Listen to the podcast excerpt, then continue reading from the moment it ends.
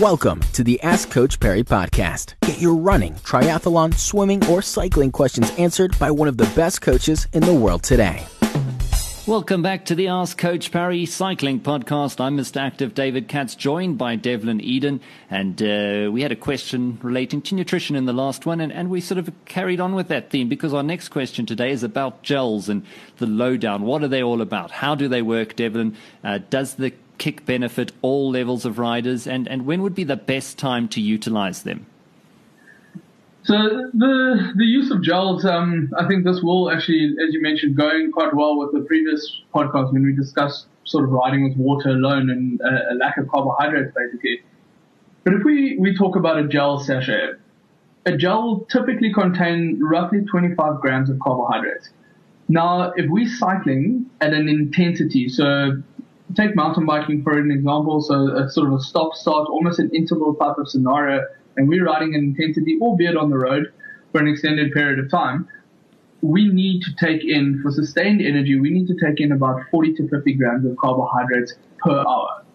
So that's almost going to mean you need to take in two gels per hour. So now it becomes a little bit tricky because if you're riding a five hour race or you're out for an extended period of time, one, you need to make sure that you pre-plan that and you are carrying enough gels with you if gels are the only thing you're going to go on.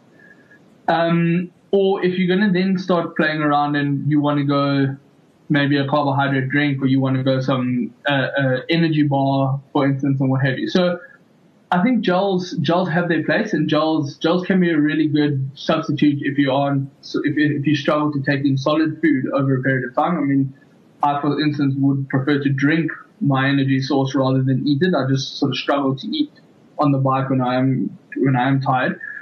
Um, but as a suggestion, if carrying the gels is an issue for so many gels, and also the the potential sort of acidic burning sort of sensation in the mouth and upset stomach maybe then re-strategize and look at mixing a, a, a, high carb drink, so typically your energy drinks that are out on the market, so mixing a bottle of energy drinks and doing half a bottle of carb drink. So, so again, your carbs, a full 750 ml bottle is roughly about 80 grams of carbs.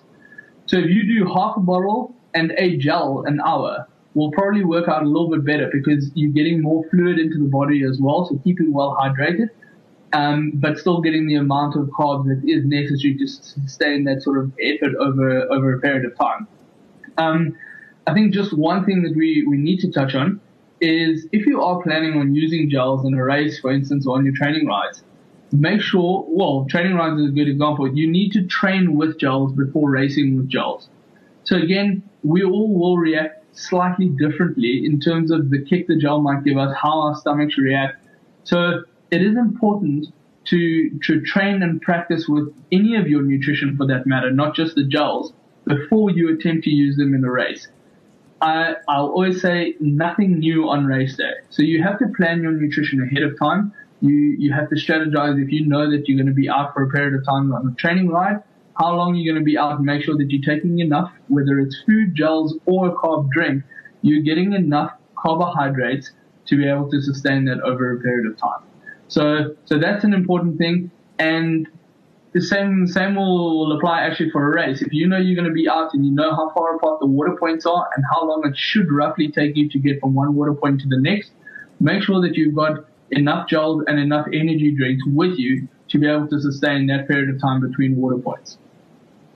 Well, Devlin, thanks again for an absolutely incredible answer, really covering everything there that you need to know about gels. And uh, just remember, if you do want to get some one on one sort of coaching uh, with Devlin Eyden, uh, all you can do is uh, go over to the website, coachparry.com, click on coaching, and check out all the information there. And uh, who knows, we could be, or Devlin could be, I'm not going to bring myself into that, helping you meet those goals and exceeding those goals in the future. But from Devlin Eyden, and myself, Mr. Active David Katz. We'll catch up with you next time on the Ask Coach Parry Cycling Podcast.